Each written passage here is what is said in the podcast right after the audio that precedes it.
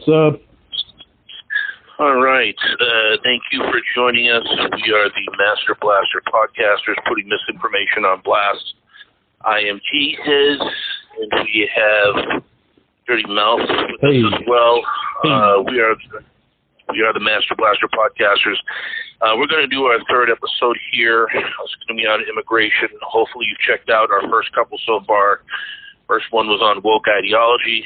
Second one was on global warming. Right now, you can listen to them on RSS.com. Shortly, we will be distributed throughout the podcast world Apple, Google, Spotify, Amazon, whichever podcast channel that you like, and hopefully, pretty soon after that, YouTube.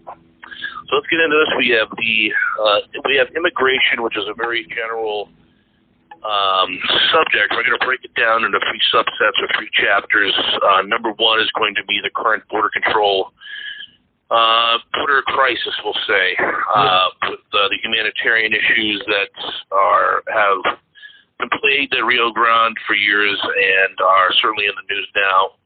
Uh, should we have an open border? We're going to talk about border patrol uh, as well. Uh, we're going to go into why there's such an influx uh, from Mexico. We're going to talk about the country of Mexico a little bit. Uh, see if maybe what they can do to keep a few of their citizens within their own country uh, and give them some better lives there so they don't have to constantly flee.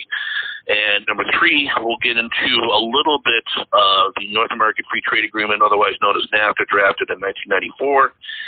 Let's start on the border crisis currently. Um, Dirty Mouth, we've seen on the news uh, these floating buoys, which are, I thought at first were, um, you know, this had some barbed wire. As it turns out, there's more to these than just barbed wire. What's going on there? So I learned today that not only uh, is there barbed, barbed wire, there's uh, in between each buoy, uh, there's like, I guess like saw blades or something. Um, and recently I learned that uh, some of the border patrol or you know agents are actually starting to complain uh, that it's just it's even uh, it's even too inhumane for them. Like they don't, you know, some of the some of the agents don't feel comfortable throwing kids into the Rio Grande. Um, so it's uh, it's it's getting so so bad. Uh, you know, you got people complaining, and it's just making look uh, ma- making Greg Abbott look like a, a, a fucking savage. Yeah, so pretty much his uh, his updated policy. Uh, I believe it's the Lone Star policy that they've instituted down there. Right. Um, you know, too, I actually I, I have family that are, are in um, law enforcement, and I think everyone has some people that are in law enforcement, military. My cousin actually did um, started out as a sheriff, and then got a job with the um, with the national police with the national police somehow with uh actually went down to the border and had to work there for a while and he was he said it was the most disgusting most amazingly horrifying job he's ever had Wow. uh he came back and went back to school and became a lawyer since. But uh i guess you'd have to have a certain stomach or a certain um mindset to work down there. He certainly didn't want to go. It, it was almost like being uh, drafted uh, not to go into war, but to go to some place you don't want to go uh, rather than staying local. Um, so the you know there, there's children and people being cut up by these uh, two-way saw blades, these floating buoys that have all kinds of sharp objects on them, barbed wire. Um, yeah, let's talk about what. Uh, I guess this is certainly something that the governor could improve upon.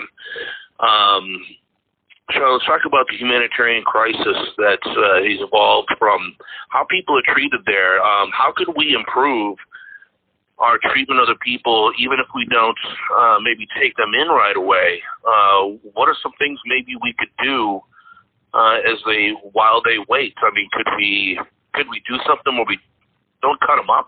Can they wait somewhere? Can Right. they um, anything but this? I mean, what do you think?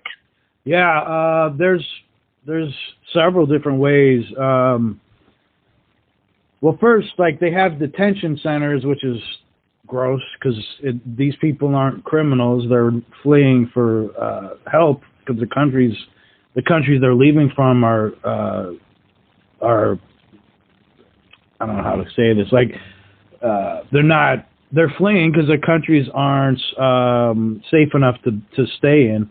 Uh, and it's not like they yeah they could to. be getting chased by sorry they could be getting chased by cartels or something who knows what right, they're running right. from so there's a number of things or you know a shitty shitty government but um it's first of all it's like you know you could make the detention centers actually like humane.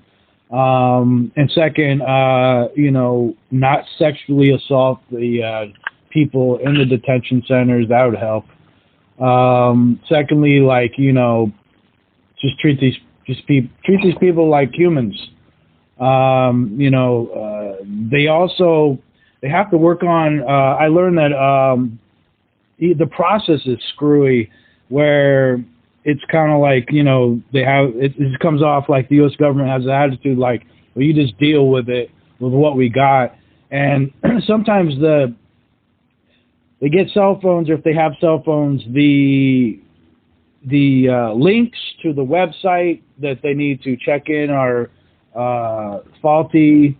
Um, like I said, there isn't like there isn't a clear system uh, you have to go to, you know, you, you they ha- they make it so you have to go to uh, a town or a city uh, for a checkpoint. Some people can't are unable to do that. Um, it would also probably help if Greg Abbott and uh, Ron DeSantis stopped using migrants as political tools and shipping them uh, and lying to these some of these people and shipping them to different parts of the country.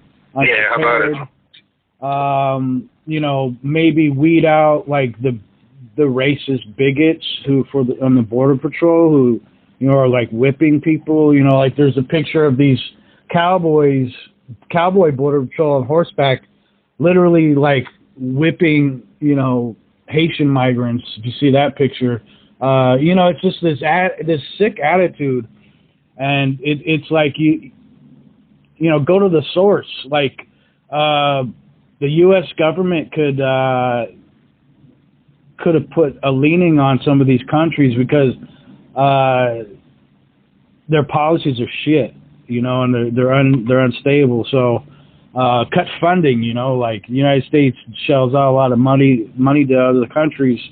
Um, I mean it's rough. Uh, but I guess you know currently just treat these people humanely and maybe build you know or have better facilities to store them and like you know treat them as humans. Like these, this is an emergency. The uh, the Ukrainians and Russians when the whole when that whole war started, they zipped right on through and uh, had no problem because they were white people. But you know, the, a lot of these people are coming from countries that uh, you know, the Republicans deem as as shitholes, and they don't treat them right. You know, it's like it's like, well, let's help them out. That's what I thought this country was all about. Yeah. Um, now, just as a a secondary voice, a sort of an opposition voice, because we know that there's, besides the fact that there's Republicans and Democrats, I mean, there's probably a few Democrats out there that might have a stronger opinion anti-immigration stance than than we do. Um, mm-hmm. Now, for the record, uh, technically, if you do try to enter illegally, if you do enter, mm-hmm. you're a criminal at that point, or actually attempting to enter illegally is a criminal. Doesn't certainly doesn't explain that the treatment that they're getting as far as getting cut up with buoys. Uh, some people, I think, might not have a too much uh, sentiment for them if they're trying to enter illegally, and um, as far as uh, yeah, they do want to treat them like criminals because uh, according to them they are. Now, as far as the Ukraine, I mean, do you think this is really a uh, an even situation uh, with the a parallel situation with the Ukraine? I mean, they're getting attacked by by Russia. Now, right. there's a difference of being in war, where you're getting attacked by Russia, by Russia, and technically Ukraine are our, um, they're not our enemies the way Russia is. I mean, we have, we do give them support specifically Mhm. to be able to keep Russia away. Now, technically, Mexico's not getting attacked by another country, Mhm. um, although you could certainly say the cartels are almost another country within themselves. But what would you say to people who are saying, "Hey, you know, this is not, this isn't a, a similar situation. Ukraine's getting attacked, and Mexico is not. It's just a constant situation with Mexico, as Mhm. opposed to a one-time thing with Ukraine." Um, well, I would say uh, these people are fleeing uh, dangerous situations uh, that are Right. unlivable, and I get that you know Ukrainians are fleeing for war, but you know there's like five, six countries right now that the U.S. is involved with and contributing to destroying.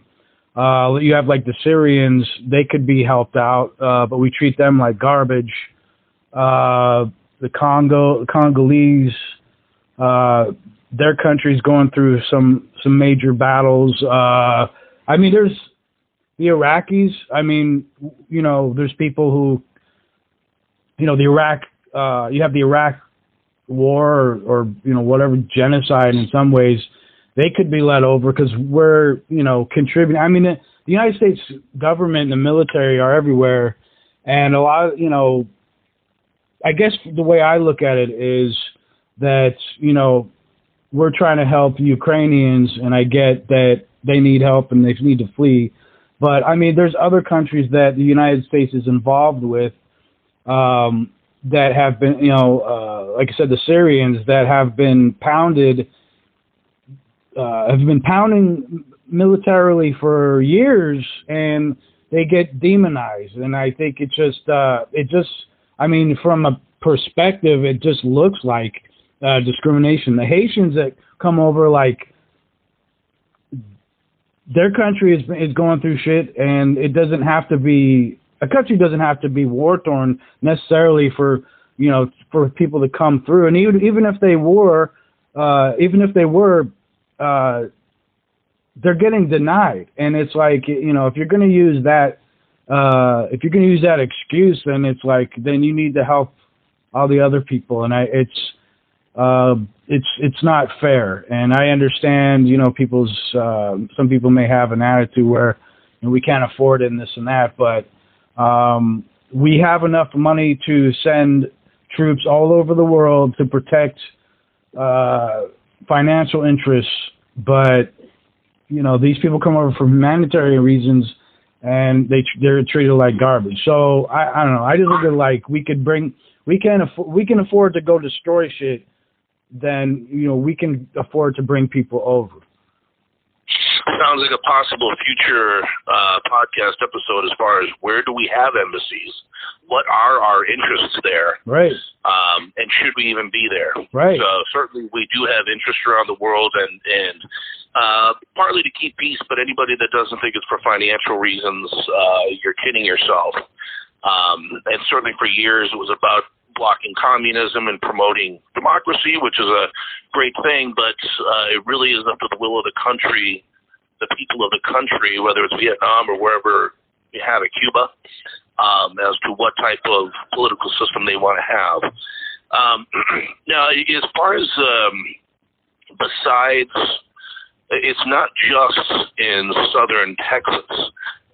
Excuse me. Um, there's problems in New York uh, with immigrants uh, coming over illegally, and there's and here in Chicago is a major city where a lot of them have either gotten bused to, or they've sent plane, you know, sent them on planes over here. Right. And to talk about those two places, Chicago and New York.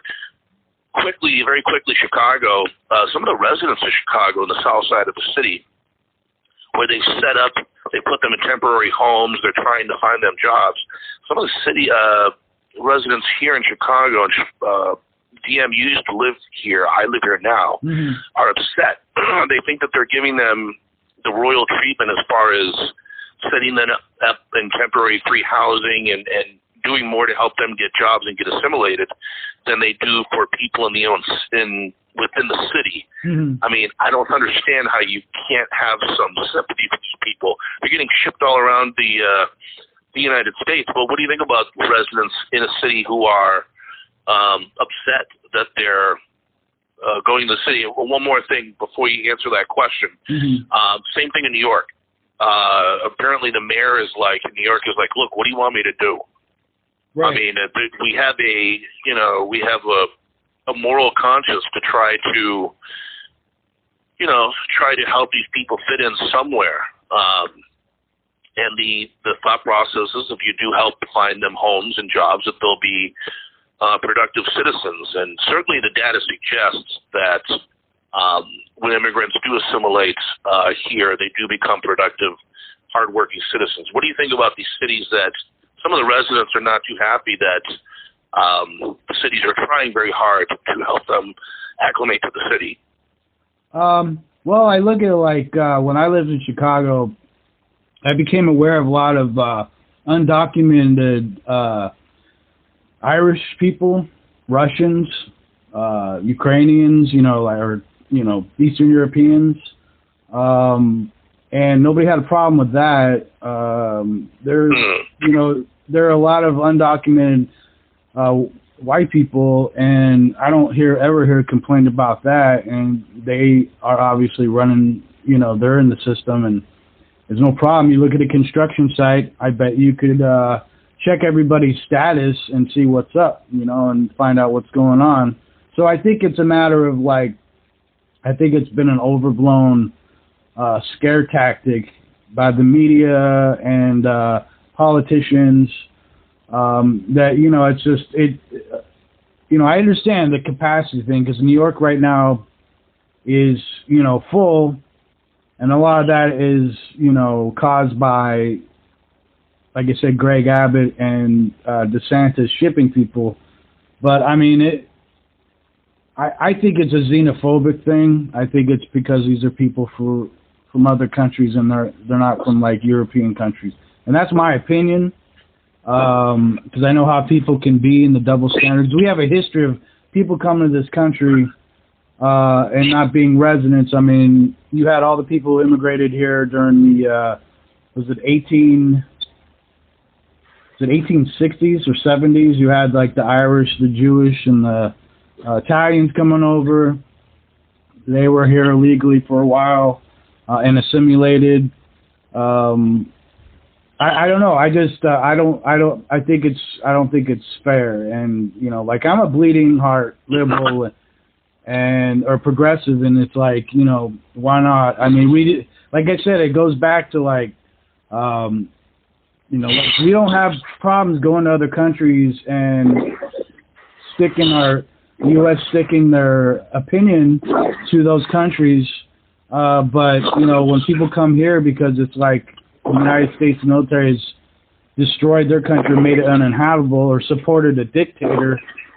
Um, I, I just think I just think we should help them out. I, I don't think I don't buy the whole thing that you know the these people are upset and that they can't deal with it. Uh, the citizens, uh, and also it's like who are these people complaining? You know, like what? How does that affect them? And is it, you know, are they mad just because a lot of people are there? Like, how does this affect them? You know, like, that's my thing. Um, I, like I said, is we could also have a better system that, it all, a lot of it goes down to like, there's been all these different bills passed over the years, and it's like, it, it, they don't get past. Like everything, it's more like they're they're quick to judge and and browbeat um, the the people coming over and using them as political fodder. But it's like yeah, I agree. I mean, it is. It does seem to draw the ire if it's from Mexico as opposed to other countries. Like you said, there's been other countries that have uh, had immigrants. I wouldn't say pass through, but come through without doing it the same process that you're supposed to. right. Uh, for some reason, it does draw the ire of, uh, and it is being used as a political stunt um, by the politicians. Uh, I mean, I quite famously, Trump got upset when when Abbott did it. He said, "Wait a minute," he goes, "That's that was my idea." Uh, like he he wanted to take credit for it.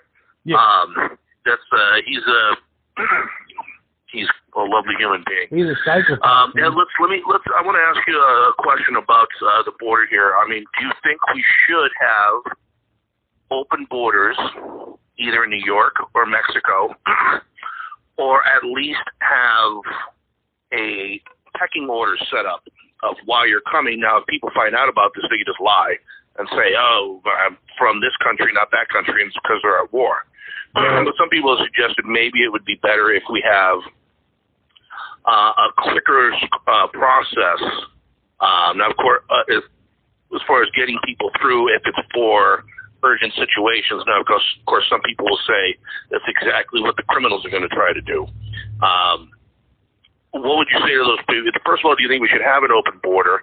And should we, how, maybe how could we adjust it even if we don't have an open border? Well, first, when I've you know looked up and uh, seen interviews with people who migrate here, um, and anybody who just generally applies for citizenship from other countries, the process is so long to apply for it and this and that, and then it, it, there's a waiting process.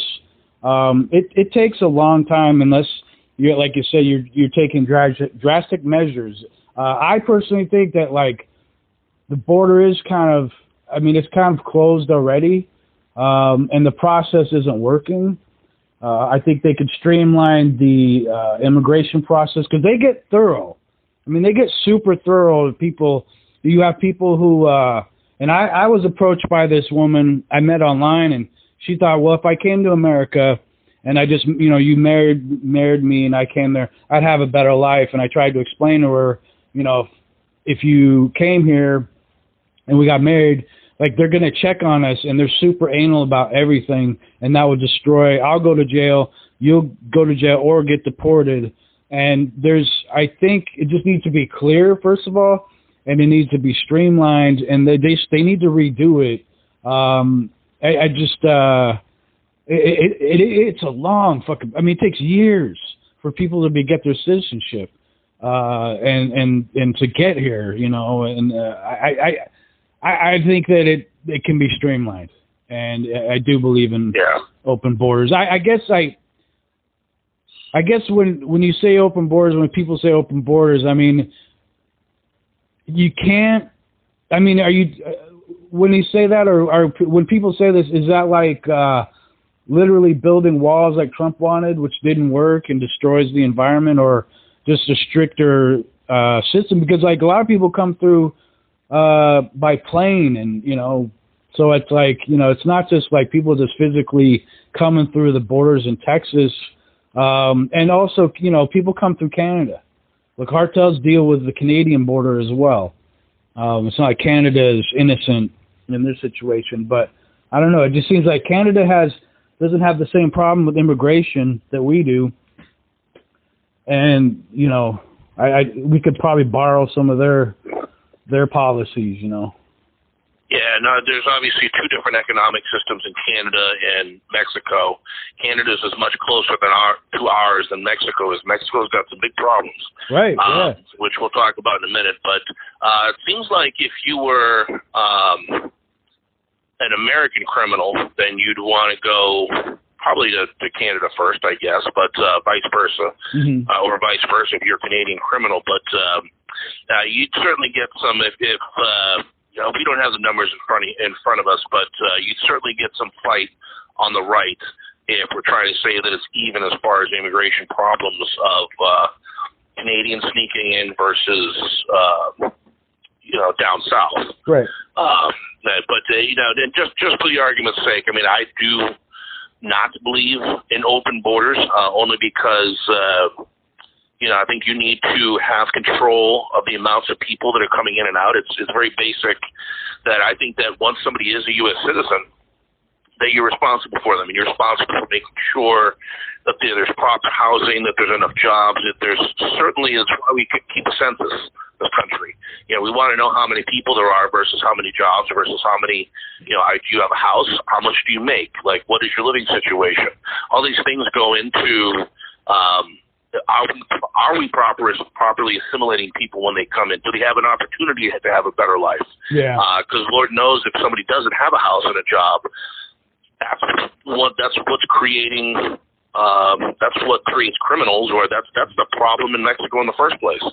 Uh, Right. Not enough jobs for the people there. So, but I certainly believe there could be a uh, when you talk about years to get through. I mean, that's ridiculous. If somebody is fleeing a um, a situation where, um, and who knows how far cartels will take. it. We hear stories of. Uh, we'll talk more about car- cartels in a minute. Um, if you run into cartels, basically in Mexico, if you are driving around and you have a family and you run into a, uh, a massive truckload of cartels, they'll want to keep you and make you uh, a member of their cartel and work for them, and otherwise you could get killed. So um, who knows how far they would take it as far as there's lots of um, cartel deaths, uh, drug-related deaths Yeah. around the border. Now, you mentioned earlier about people flying over. Certainly, if, if you if you're connected to any high-level criminal, people talk about criminals coming over. If you are a, any kind of a successful criminal in Mexico, you're not going through the border. You, you are going to fly into this country Right. um, if you have any money. So um, there's been a lot of violence around the border, not just from um, you know the American Border Patrol uh, or the floating buoys, but there's cartels that go all the way up to the border to kill some people. I mean, I've Right, heard a lot of instances of that. So They come in the country. um, They're in the country.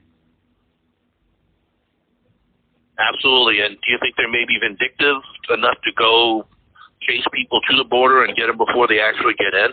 No, I think they just come in and if they they if they well, got say yes, if they would be vindictive enough. We're talking about the cartels. Yeah, yeah, yeah. I think so. Um, I think they go beyond. You know, I, it's uh, man, this this subject's hard for me because it's like it's so complicated and and in depth.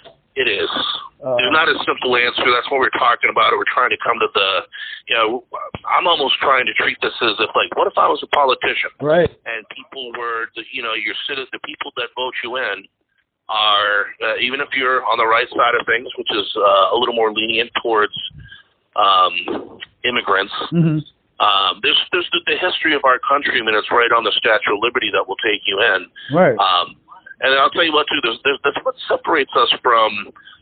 I can't think of another country that has a relationship with a, a bordering country where so many people flee into the country. And I'm thinking specifically about the developed world in Europe. Mhm. Um, and I know it's very hard. They make it very hard if you're trying to uh, immigrate to their country to get jobs. Certainly, France is the one that gave us the Statue of Liberty, and they have these work cards that you have to wait to get. And once you get one, uh, you basically can't get a job. Talk about a union. Huh. Uh, you can't get a job anywhere unless you have these, these work permits. right. Um, so it's uh, we're we're a little bit different here. Um, okay, let's get into uh, the second topic here. If, if we have other points to make, if you want to go back and make a point about the border, we certainly can do that. Okay. Um, let's move on to number two, which is Mexico. This uh, the country of Mexico. Yeah. All right, so we have uh, obviously we can look at our government. How are we handling the uh, attempted migration of Mexican citizens? We can look at our border patrol. Um, how are they treating these people? We can look at these floating buoys that are being instituted by the Lone Star policy of Governor Abbott in South Texas. Mhm. Uh, but let's take a look at Mexico because they are the main culprit in why their own citizens are fleeing the country and trying to come here. What are they doing wrong? Like, what are they doing that's so poor that it's just this constant stream? It's been happening uh, on a major level uh, for years. And what I looked up, we'll spout some statistics first. I just went onto Wikipedia and got some information about their uh, some of the financial crises they've gone through uh, through the years. Uh, now, first of all, you had mentioned earlier, Sean, uh, DM, excuse me, we, got to get rid of these damn aliases. We keep seeing each other's names all the time. It's, it's ridiculous. But um, you mentioned earlier about um, how can we go back to Mexico and say, hey, look, uh, you got a problem. What are you doing to help? right. Like, this is what we're trying to do. We obviously need some help. We're failing in some areas. What are you trying to do? Now, in 2022, President Obrador of Mexico, who's been in there since 2018, um, introduced a new spending bill, and nowhere in the spending bill was intended to to address the problems hmm at the border. Nowhere in there was there um, did he put into his spending agenda? Oh, let's put a instead of a detention type center, let's make a new, nicer waiting area. Let's put some of our troops there to Yeah. make sure that if the cartels are around the area, um, that working with uh, the U.S. Border Patrol, we can help eliminate some of that problem. Right. Um, and nowhere in there was it was all spending on infra- infrastructure, which is great. It's going to give construction jobs, whatever. Um, but what do you think about Mexico not touching the problem at all, not spending any money to help their own people that are are uh, sometimes dying trying to get through? Right. Um, there's been like a long history with uh, the U.S. government and Mexico, and like the you had like the CIA historically interfering with Mexican government, and um, I, I think uh, they they have to they have to work on uh, they have to work on their country as well, and and uh, I mean it's yeah, it's like why are people coming? Why would people leave? You know, their their home country to Right. come here to put up a bunch of shit. Um, and it, it's I don't know. They they gotta. How do you how do you get rid of the cartels? You know, or how do you at least make it to a point where um, you could not subdue, but like how do you make it? Limit their power, yeah. Limit Right. their power. How are they growing so much faster than the other other parts of the workforce in Mexico? I mean, it's just crazy because like they're killing journalists that expose, you know, when they they you know you, they're killing journalists who expose the cartels and who's part of it. And a lot of times in the reporting, you find that there's law enforcement, military, uh, you know, special crime units, and they're infiltrated by the cartel. So it's like this game. Um, and then on top of it, like you know, you see reports where like sometimes the cartels are more constructive in some ways in local politics and the way they handle things than the government. And so it's just like, you know, it's there's like a lot of corruption.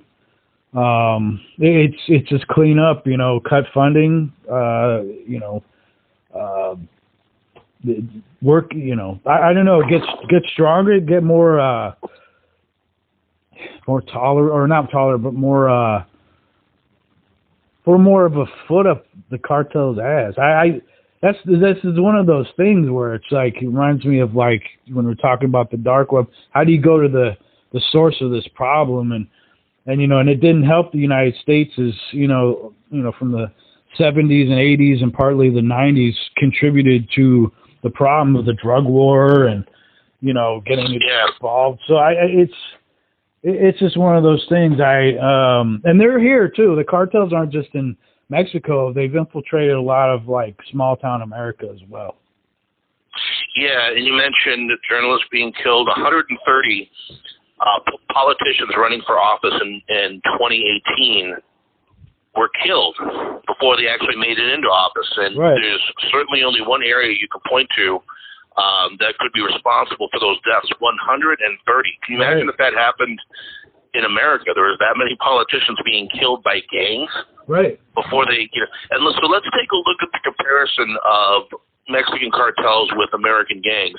Uh, to me, the the biggest thing to compare these two is um, how to keep people out of them. I guess let's say the most successful ways to keep people out of gangs. Now, uh, a little a little uh, Mexican history as far as financially. Let's look at their. I have a little, very little information about their education system, but uh, financially, as far as their job markets and job growth, I can talk about that a little bit.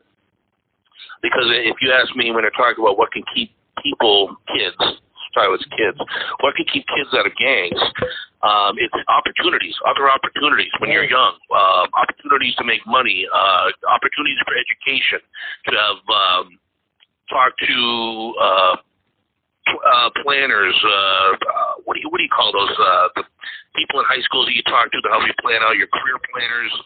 Um, God, I'm forgetting the title of the. Uh, damn it. Anyway, Counselors, career counselors. counselors. There you go. Yeah. So uh, you know, better schools, put more money into schools, and I'll tell you what, whatever money that the president put into infrastructure, schools better be a part of it, the education system. Yeah. So it's been shown that areas that have better education have better access to further their education they want or their skill sets to be able to be uh, a more educated workforce to get better jobs. Another problem that they have in Mexico is major corruptions of their labor unions.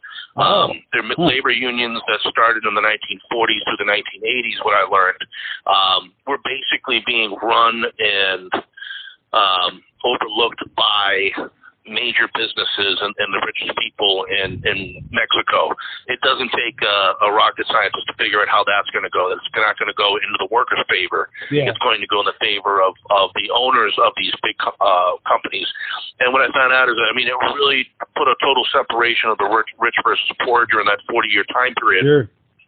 Now, since then, they've, try, they've tried to clean up the uh, their unions to make sure that they have proper representation in the unions that have the mindset of you know they're in it for the workers. That's why they're doing it, uh, not to help enrich the businesses. Yeah. Um, yeah, let's talk about. Um, so I mean, what do you think, uh? That that's my the best thing I can think of is like how do you, how do you stunt the cartel's growth? Better education. Um, the other thing is that still we talk about uh, in America, there's what's called if you're an undocumented laborer, which is different than a citizen. Right. Just means that you work under the table. In Mexico, uh, which of course you're not probably going to get benefits, you're not going to be a part of the la- uh, union, um, and you're not going to get certain guarantees or or uh, perks. Uh, I'm going to say perks too. I'm not just talking about raises, but uh, some of the basics that you should as far as work conditions and all these types of things. Um, it's a two to one ratio in Yeah. Mexico as far as undocumented workers versus documented.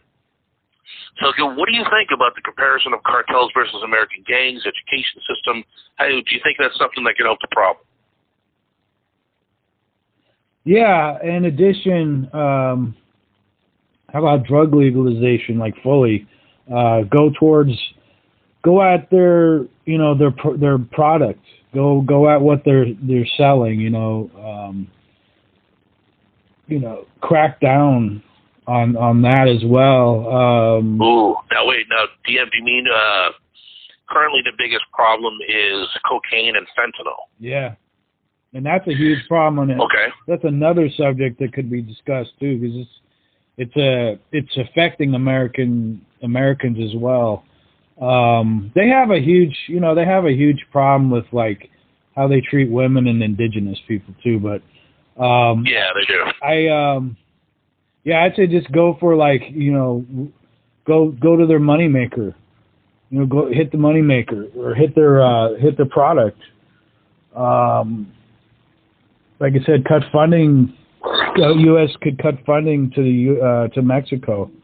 Um, Well, well, first of all, do you think that uh, well, the next topic we're going to talk about, North American Free Trade Agreement, yeah, that put a lot of, of Mexican, basically took a lot of jobs out of America, put them in Mexico. Uh, we'll talk about the evil of that and how how pol- American politicians have gotten away with that. I have no idea, but um, now if we're helping them out with jobs, I mean, uh, America, do you really think that as far as American Mexican relations, that the American government would be okay with them?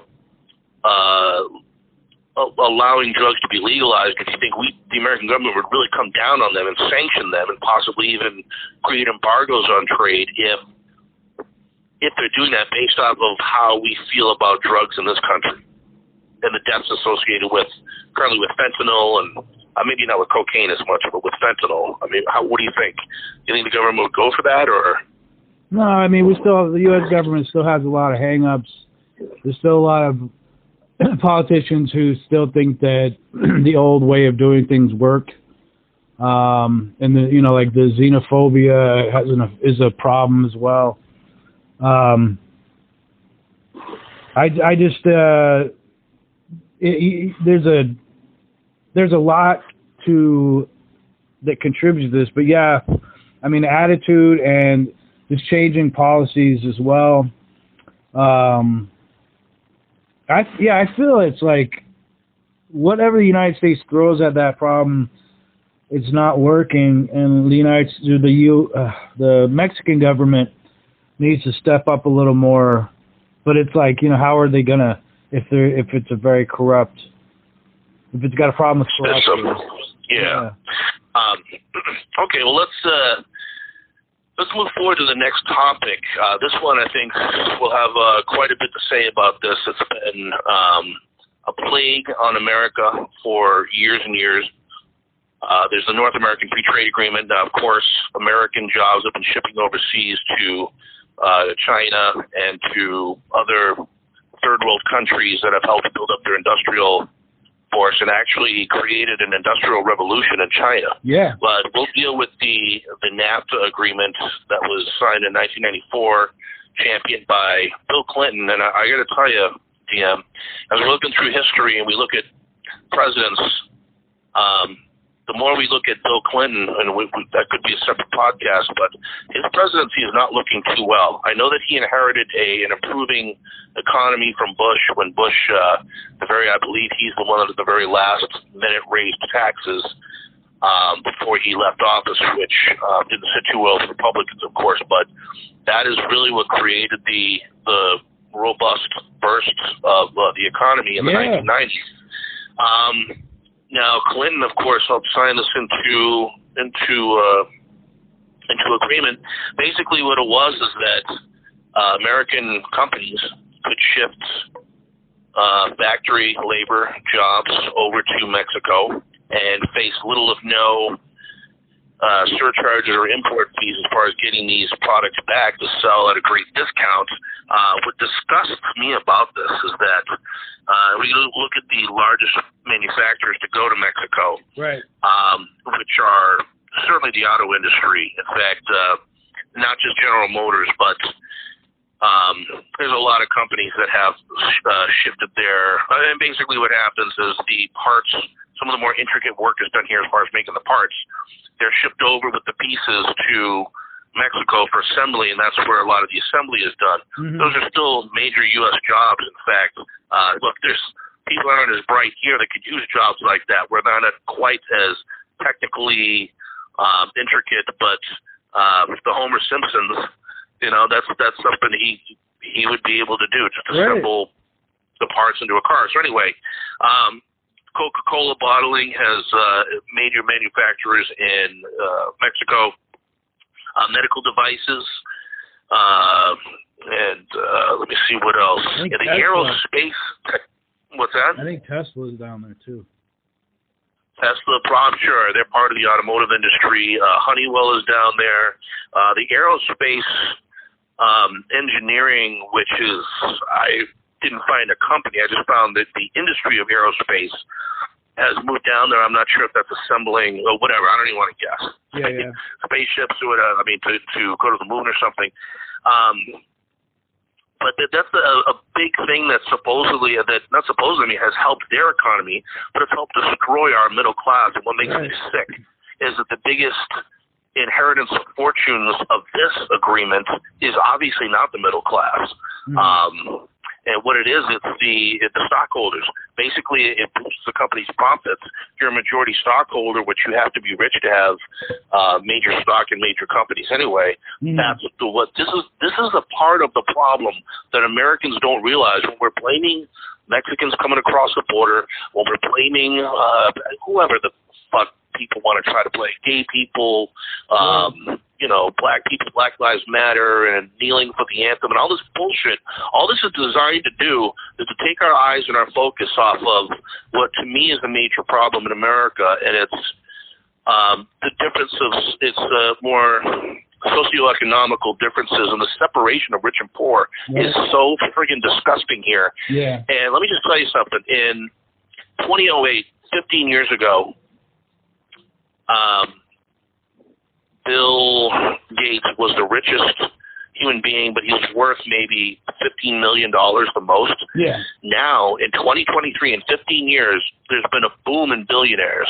Um, yeah, and now billionaires are worth a quarter of a trillion dollars when you talk about uh, Elon Musk. And guess what? It, they, they're so they're so friggin' smart Uh, and they're so uh, they have such great ideas. They're going to get into a, a fucking cage match and wrestle about something. That shows you how brilliant our our millionaires really are. What do you think? Yeah, I think it's disgusting, and you know, uh, I just want to say, like, you know, also the jobs that were shipped down there, they don't pay people shit in Mexico either. The factory workers. Uh, yep, you know that they uh, get the automotive workers. Yeah. Get an average of two dollars an hour. Yeah, and it's it's a, it's just disgusting. It's like uh, you, you you didn't you didn't you helped maybe like the corporations out or Clinton helped the corporations out, but as far as the people, like he not only screwed the U.S. but he also contributed screwing Mexicans as well. You know, and and uh, uh, other people there as well, and, and contributing to a lot of the problems. Um, yeah, I just uh, it. I when I learned that when I was younger, I thought that just doesn't make any sense. Why are you doing that? Because uh, the '90s was a booming time. I mean, people were like investing. You could buy a house. Like you know, you could. Tech industry was out of control. Right, and now it's like you know, it's just become slave labor and child labor and uh, it, so yeah, I just uh, I think that was one of the like the two biggest things that Clinton failed at was the NAFTA uh, signing and then uh, his crime bill. So I think that. Uh, oh yeah, three strikes know, and you're out or something. Huh? Was that the sorry? Was that the three strikes and you're out? Yeah. No matter what the crime is. Yeah, yeah. He also, you know, I mean, real quick, he also affected like the the welfare program as well. He made that like more stringent to to appease the uh, Republicans. True. Yeah. Um, but he was he was a lot more centrist than we thought back then. We look back on him now. Any other country, he's actually probably a Republican if you put him in Europe. Right. Yeah. Um, I'll tell you what, too. The whole thing. You know what this reminds me of? Um, the automotive industry and the, and the NAFTA agreement reminds me of Walmart. Uh, yeah. As far as uh, taking, uh, Walmart, of course, famously uh, will not buy. excuse me. I mean, they, everything they get is is overseas, either from Korea or a different Asian island or from China. And I don't think it's a coincidence that uh, Bill Clinton, who you know, I'm not saying he got the entire idea himself, the NAFTA agreement, but uh, him and his wife sat on the board for Walmart in the 1980s and were part of that the decline of the American workers for sending the uh, great. You get you know a couple of cashiers and some people stocking shelves. Um, but all of these factory jobs that, that went overseas as far as making the products that they sell. Right. And uh, so between, uh, you know, him and his wife working on the board of Walmart, uh, Bill Clinton, like you said, the three strikes and you're out, plus the NAFTA agreement. Not not to mention, he privatized radio in the 1990s. When radio went to a couple of corporations own radios now, versus old school radio where we had um, yeah, he would have looked more like the show WKRP in Cincinnati. Yeah. Like just sort of one one semi-rich person owns a studio, and you have like these DJs who get to play what they want, and it was a real art form. Right. And it turned it into basically where everything is either um, Latin radio, which is you know, there's a lot of Latin people here. They want to listen to their own radio. Sure. Uh, or there's there was a major investment by religion uh, Catholic and Christian really took over uh, radio. 700 Club bought all kinds of um, uh, bought all kinds of radio stations to further their agenda, and um, it really took radio from being this free enterprise of music to more. Uh, to non non music basically, and allowed right. basically a couple of talk radio uh, companies to yeah to, to run the whole operation. So, but I got to tell you, I, I look back at his presidency, and I, I used to have arguments with my dad about this. And he's like, "Oh, the economy was booming." Well, we talked earlier; it wasn't exactly, you know, not that he didn't do some things to sustain it, um, but Um, I, I really don't look favorably favorably upon his, uh, and neither do historians, uh, his presidency. And anyway, I have a individual story to to share, Mhm. um, and then uh, which reminds me of the movie. Damn, I'm not sure if you saw Roger and Me by Michael Moore. Man, I haven't seen that in years, but yeah. Yeah, so that was about the uh, all of the towns. Of course, Flint, Michigan, is where he was from, and Right. uh, the automotive industry just left there basically one by one. Every plant shut down, and they showed what, how it affected the towns um, and how it decimated uh, families and basically decapitated the middle class uh, throughout Michigan and, and throughout other areas, but especially Michigan. Um, I can tell you that I grew up in a little town uh, called Sturbridge, Massachusetts, and our neighboring town was called Southbridge. Um, now, Sturbridge was a little bit of a maybe uh, upper class, a little bit, a little bit more money went into our schools. Uh, the school sucked, so I don't know where the money went to. Right. But, um, but anyway, Southbridge was more of the industrial town, and they had factories and plants there. And it was really scary to watch all of these factories leave. In fact, one of the last major factories, which employed upwards of 1,200 people, and we're talking about a small town of, I don't know, uh, 20,000 maybe Yeah. at the, the most, maybe 10 to 10 to 20,000. So it employed 1,200 people. Uh, the company was American Optical that made glasses, and they moved to Mexico. And to see the effects on that town within a, a short time period, crime erupted. Um, and that you could notice it wasn't just the crime. They, there was more garbage on the on the streets. It's like people didn't care anymore. Mm. So it's kind of like once you lose hope, you'd be surprised at the behaviors of people about how they can, how primitive they can get as far as robbing other people. Like, what the heck? I need to eat. Let's Yeah. rob my neighbor. Uh, let's just throw trash in the streets because you know what? What kind of hope do you have? It smelled. It smelled like garbage over there Yeah. and it was really, um, oh, really horrible. They really looked at our town like, oh, those are the, eh, you know, the elite. And we we weren't. We just weren't lower class. Unfortunately, what happened is they went from being a middle class town with industrial jobs to the lower class, and it was really really sad uh, to see what happened there. And this is what pisses me off about stockholders in major companies because you're making decisions, human decisions, when you should you're making financial decisions when you should be factoring in the human factor uh, of what you're doing to towns. But these people that that are major billionaires don't don't just don't give a shit. They don't That's- care less about what happened to Flint, Michigan. They could care less Yeah. what happened to Southbridge, Massachusetts. They're above the crime. They're not going to be around it. They're, they travel in, in limos and gates, and uh, they have gated communities.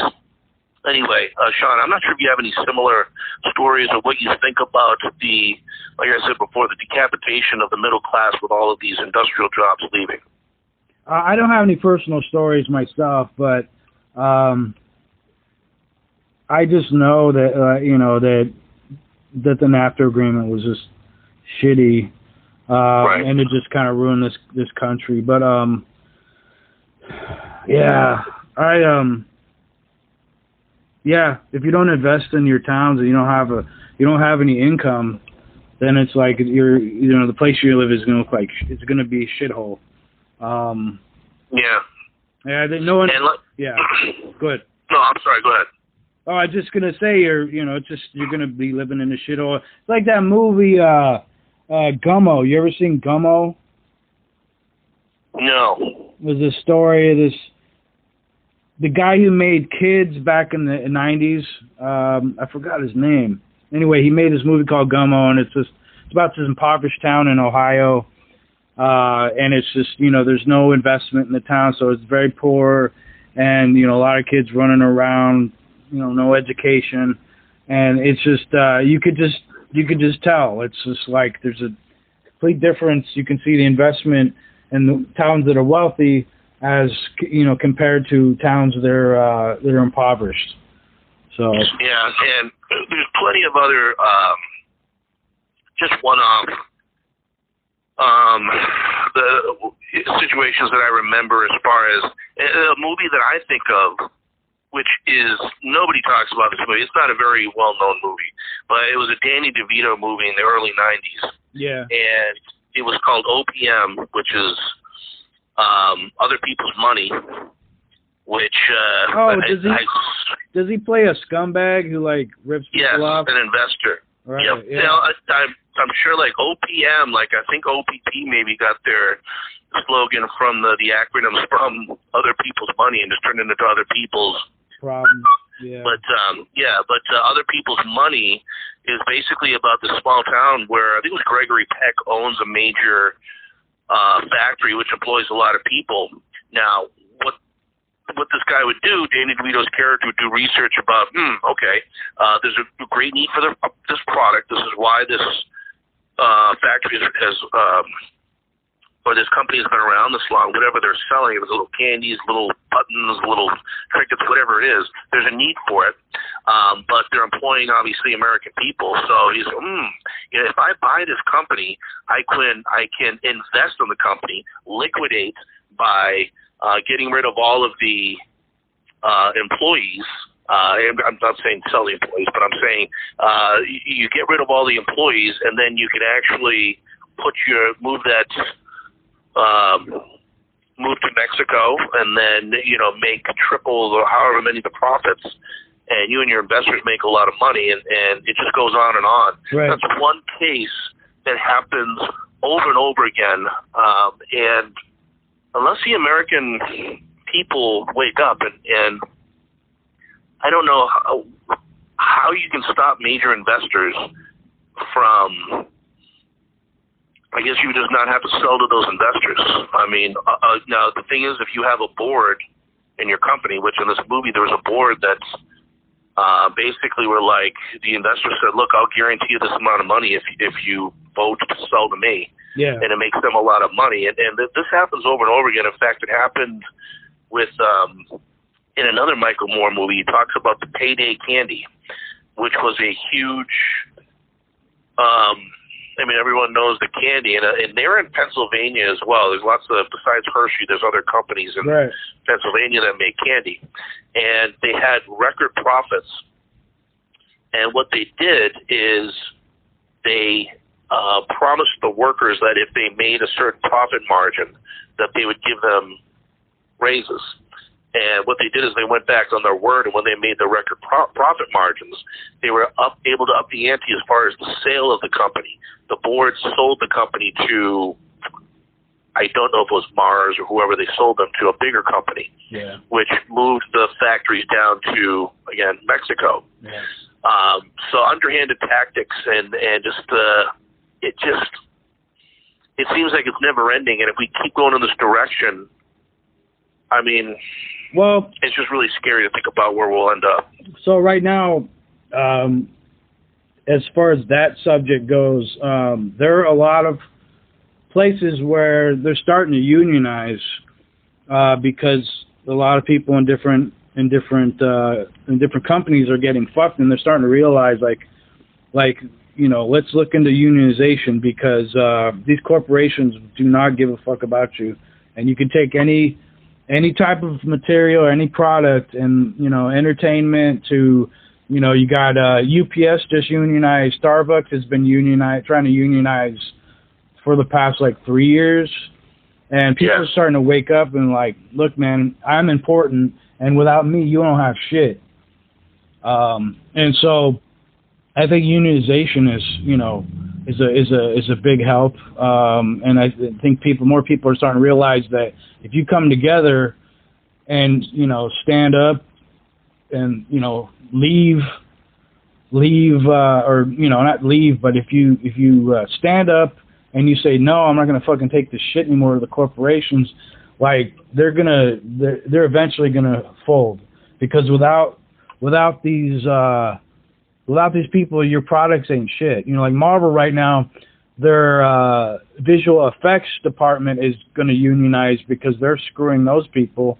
Um, actors right now, the this the SAG-AFTRA uh, protests right now uh, are going to start affecting because right now there's a lot of movies that are going to be put on hold and TV shows and you know it, it, you just I think right now we're seeing the you know we're seeing a lot of people are getting tired of this shit.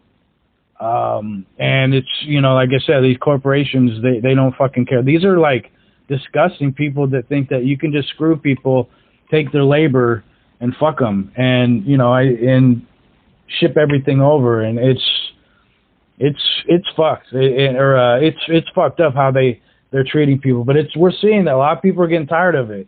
There's a lot of people union. Uh, Amazon, you had Amazon like they're starting to unionize. Uh, they the, a couple years ago they started to unionize, and uh, yeah, and Bezos hates it. You know, a lot of these guys fucking. Mm-hmm. They had Howard Schultz on yeah, during a hearing, and he he's getting burned by like Bernie Sanders and a lot of different um, uh, a lot of different uh, senators because it's just like how do you explain um, union busting and treating your employees like shit. And he just, you know, he's he's trying to, you know, Howard Schultz is trying to glaze it over, like, yeah, no, they're treated great, and you don't need a union. And it's like, well, why not?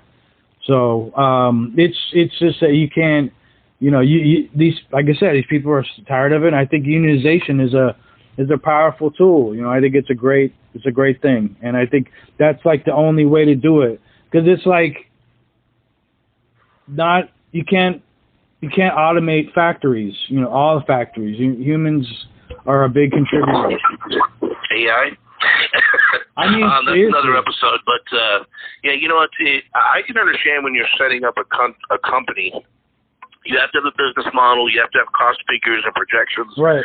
to assimilate a certain amount of uh, wealth to attract um, stockholders. I just think stockholders have too much power um, too much. in in what happens, and they make too much money. And I believe that there should be higher amounts of profits going back to employees. Uh, which makes so much more sense because they're the ones that you know you know you don't think that an employee is going to take more pride in in something if they actually have a stake, a financial stake, more than just an hourly wage, right? Uh, and some shitty benefits. Um, and, you know, I'm looking specifically at Amazon because when you have a guy that oh builds God, a uh, a mansion that's bigger, that's as big as a large city, like at one point when he was amassing his wealth, and he's worth a quarter of a trillion dollars now. When he was amassing his wealth, at what point did he say, "Okay, I'm worth five hundred million dollars. Um, let's start to shift the the uh, the wealth a little bit this co- company where I make a little bit less and the stockholders make a little bit less, and we actually give more to the employees and pay them a little bit more. At what uh, point do you stop being such a fucking pig and say, you know what, let's spread a little this around? This is why I believe, and this is a very controversial subject, I think there should be a maximum wage. You should only be able to make maximum amounts of money, and yes, I realize there's going to be a huge uh, problem with with people hiding their wealth. It's just going to make uh, smart, rich people bend the law more to try to right. um, hide their money overseas. But then you know what? What the fuck is the IRS for? Right. To what? To go after some people making twenty thousand dollars a year to see if they hit like, uh, Right. oh, you made money gambling last year. Let's Right. let's make sure that you get audited It- for that. It's funny you say that. Like I think we mentioned this before. Uh, I was watching Bill Maher on his first show, and he had uh, Jello Biafra the singer uh, and uh, speaker. From which band? Dead Kennedys, the singer for the Ah. Yeah, there we go. So he promoted that, and Bill Maher fucking wigged like that's not fair, and like people should make money and blah blah blah, Mr. Progressive, and it's like he's like, do does Michael at the time this was the '90s, so he's like, does Michael Jordan really need a hundred million dollars? Like, th- does these people have so much money? It's like, do you really need that? You like, and I said this before, where if you physically take and you put it in cash, right? All their money, all the billions, and you put it in the fucking room. Like, there's no way in hell you will ever spend all that money and see and physically see all that money ever. This doesn't even it doesn't even affect these people. Like they're just gluttons. They just it's like they're you know they're living up the seven deadly sins. It's like you're fucking crazy, man. Like you you have No. you have people starving and unable to take piss breaks at Amazon. Walmart has people on food stamps, and these people are so rich. And it's like I don't know how you can like live with yourself when the people working under you are fucking hurting. It's like if you treat people good, they will work their ass off for you. And short of taking a bullet for you, you know, uh, I, I don't, I don't get it. I never understood that with rich people how you could be so selfish and and like you know they, I just never understood. And these are people that that don't have to deal with that shit. They don't ever ever have to talk to their employees. They can seriously sit in their own mansion, and they'll never. They can totally be separate from society, and that's that's the other issue I have with wealthy people. Is like they live in within our society. they live in their own society. And they completely can be cut off from the rest of it because you see it. You have all these rich people; they have no idea what the fuck's going on in the world. And the, now, GM, now come on now. Uh, now look, this is ridiculous. How how can we take away from billionaires their ability to compete against other billionaires? How can you say to the guy that's the fourth richest guy, you don't have, you shouldn't have the opportunity right. to be the first richest guy? How can you look at a, a Forbes list and say, hey, I'm number four. Right. I'm driven to be number one, and it, it drives you more than paying your people a livable wage uh, if you know. I don't get it. Dude. Obviously, that was yeah. I, I I gotta tell you, the more I talk about this, it really seems like I don't know. I get a little defeated about it because there's uh, we're going in one direction in this country, and it's a winner take all. Uh, I call it a lot for little and a little for a lot. Yeah. Basically, the the separation rich and poor is growing. Um, and billionaires, I'll tell you what, they have they're infecting government. Um, they're infesting government. They are getting involved in government. Uh, Uh, they want to get involved in writing laws. I mean, Elon yes. Musk wants to tax pe- people who don't have kids more because they quote unquote don't know, or wants to restrict their voting rights because they don't I have mean, a stake what in the future. Fuck, dude. Like who this, the fuck this, do you think you are, you fucking piece of shit? I, like, I, I don't I'm get this. you, man. I get nuts. No, this guy like there's another issue that is included with the wealth issue is like a lot of these fucking assholes are like contribute to fascism. Uh, the Mercers, uh, you know, I think who they then they start Breitbart. Um, you have like the uh, who- who are those two asshole brothers? Uh, the Koch brothers the, the Koch brothers, like they're from fake- Wisconsin. you know, like they're fucking uh they're they're part of the problem. Um, you know, a lot of them vote fucking Republican and conservative and and you know, but they're behind they're behind uh a lot of the politics and the policies now going on. Like they you had uh Clarence Thomas was just reported to have like four major billionaires uh and him and Alito have four you know, all these major billionaires uh, kicking them down, you know, kicking them uh, some money and treating them like, you know, spoiling them. And it, it, it's just like, how, how, how do you, what the fuck is the problem these people? I just think, you know, I personally think that, you know, hacker groups like Anonymous, this, I think they should, you know, and I don't know, I'll probably get in trouble for this, but like, I think they should hack, steal their money and, and distribute it to people in different ways. It's like because it's like how else we're going to deal with because like the system protects them. Uh, you know, there, there's there's a lot of millionaires who are politicians, and it doesn't, you know, they don't give a fuck. And uh, another rich problem is the NRA is super rich, or it used to be. Wayne LaPierre's a fucking rich asshole, and they're supplying death weapons. So it's like it's like guns, uh, you know, policies, uh, politicians. Uh, I mean, another douchebag, you know, compliments like what what really kills me is like when you have like celebrities, especially rappers, who brag about being from the hood and then they leave and then they they become Republicans and then they douche on the places uh, that they're from. Lil Wayne, like Republican, fucking huge, you know, bragging about how much money he has. Like, where did you did you put any of that back, man? Did you go back to where you're fucking from? Jay Z's the same thing. Like, I just heard like a month ago where Beyonce had a bunch of people kicked out of a. They kicked a bunch of the these uh, guests at a hotel out so they could, you know, help. Uh, they could uh, give a whole floor or something to Beyonce, and it's just like, it, it's it's like you know what the fuck As long as? They Dave Chappelle goes into a you know uh, uh, a city. Uh, he goes into a uh, a meeting, a city meeting, and he threatens like with the, he literally says, "You know who I am." Like I want this comedy club here. No, no, no. And, and it's like the irony is, it's like he's gonna fuck over these poor white people because the majority of the town is white, and uh, and it's like you, you know you're gonna fuck these people over, and that's the town you decide to reside in because you got a big history there, and you're gonna throw your name because he's fucking rich. And it's just I I I have I'm starting to just I I I, have issues with rich people. And it's like wealthy people make me sick. I work where I work. They come into my fucking job. You know, we, I live in Juneau. We every summer we got people who come in in yachts.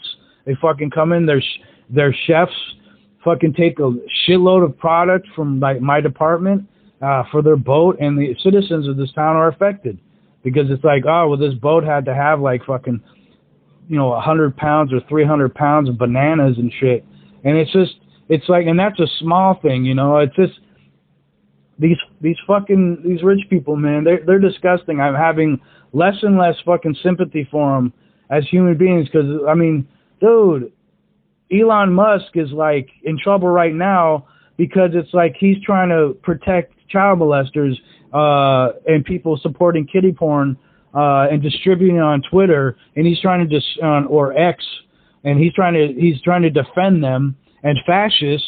Like, dude's a straight up. He's a South. He's an African.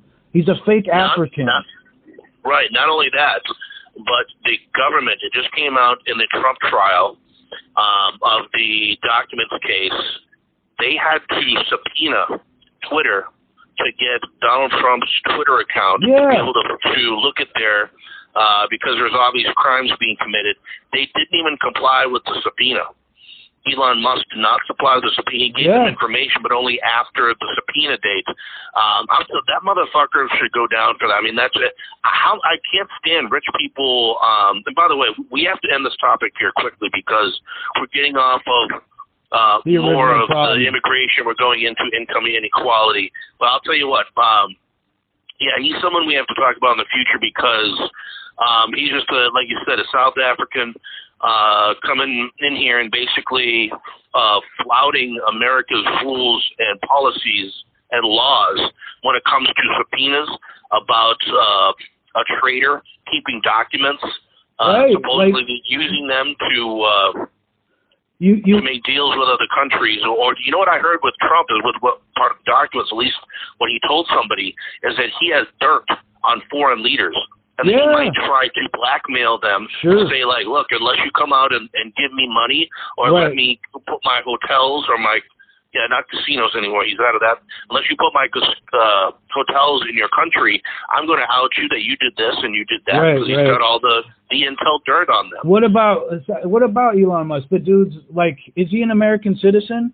Is he here legally? And let's talk about immigration. This white motherfucker, uh, South African douchebag, uh, comes to the United States and you know he gets he gets free, he gets grants to to uh, to you know the American government supplies him with grants so he could do his like you know make his death machines. Um, I mean, it's just it's like you know what about these rich people like from other countries who fucking come here? Uh, you know, it's like the Russians. Uh, you know, you have all these uh, Russian mob and and uh, ex KGB agents here doing you doing shit. Like, why don't we like remove foreign gangs? You know, you want to talk about immigration? Like, let's fucking crack down and and just destroy these fucking assholes who come from other countries um, and do crime here. I mean, what the fuck is up with that? All right. Well, we have we have devolved into a uh, nonstop four-letter word barrage uh, against rich people. Yeah. Uh, rightfully so. I'll tell you what, um, Jim. We have to have those two. You mentioned the Supreme Court earlier. I've been. The more I read read about Clarence Thomas, he makes me sick. Um, This guy was a fucking uh, Panther, man.